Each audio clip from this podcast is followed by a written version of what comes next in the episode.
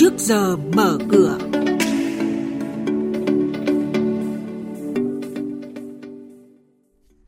Thưa quý vị và các bạn, xuất nhập khẩu sẽ là động lực tăng trưởng tín dụng của hệ thống tổ chức tín dụng. Nhận định diễn biến giao dịch tại Sở Giao dịch Hàng hóa Việt Nam. Hoạt động đáng chú ý của một số doanh nghiệp niêm yết là nội dung sẽ có trong tiết mục trước giờ mở cửa hôm nay. Biên tập viên Đài Tiếng Nói Việt Nam thông tin cùng quý vị và các bạn. Thưa quý vị và các bạn, theo kết quả khảo sát của Ngân hàng Nhà nước, các tổ chức tín dụng cho biết đã cắt giảm lãi suất biên và các phí phi lãi suất trong 6 tháng đầu năm nay để hỗ trợ tăng khả năng tiếp cận tín dụng của khách hàng. Các điều kiện và điều khoản vay vốn được dự kiến nới lỏng hơn với các khoản vay cho sản xuất kinh doanh và vay qua thẻ tín dụng trong những tháng cuối năm nay. Dự kiến cuối năm, các tổ chức tín dụng kỳ vọng xuất nhập khẩu sẽ là động lực tăng trưởng tín dụng của hệ thống, tiếp đến là bán buôn bán lẻ, dệt may và xây dựng.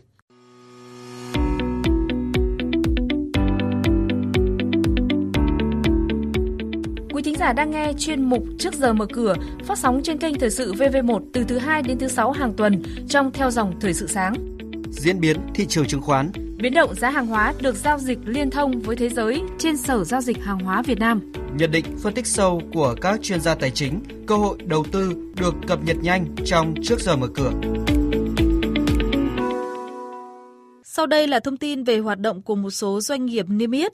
Mới đây, Ngân hàng Thương mại Cổ phần Á Châu ACB đã thông qua phương án chuyển đăng ký niêm yết từ Sở Giao dịch Chứng khoán Hà Nội HNX sang Sở Giao dịch Chứng khoán Thành phố Hồ Chí Minh House. Trước ACB, một ngân hàng lớn khác đang niêm yết trên sàn Hà Nội là SHB cũng có kế hoạch chuyển sàn niêm yết sang House. Hiện cổ phiếu SHB đã bứt phá mạnh và vốn hóa hiện đã lên hơn 24.000 tỷ đồng. Tổng công ty cổ phần thiết bị điện Việt Nam mã chứng khoán là GEX vừa công bố thông tin về việc chào mua công khai cổ phiếu VGC. Việc chào mua công khai này đã được các bên thông qua trước đó. Theo đó, Tổng công ty cổ phần thiết bị điện Việt Nam thực hiện chào mua công khai 95 triệu cổ phiếu VGC của Tổng công ty Vigrasara với giá chào mua 17.700 đồng một cổ phiếu. Xin chuyển sang tin diễn biến giao dịch trên thị trường chứng khoán. Kết thúc phiên giao dịch hôm qua, VN Index tiếp tục ghi nhận thêm một phiên tăng điểm khá tốt. Với việc tăng 5 điểm, chỉ số VN Index đang lên ngưỡng 874,12 điểm. HN Index tiếp tục vượt qua đỉnh 1 năm lên ngưỡng 123,37 điểm. Dòng tiền mạnh là đặc điểm đáng nói nhất trong phiên hôm qua. Đã khá lâu thị trường chứng khoán mới có phiên giao dịch sôi động như vậy.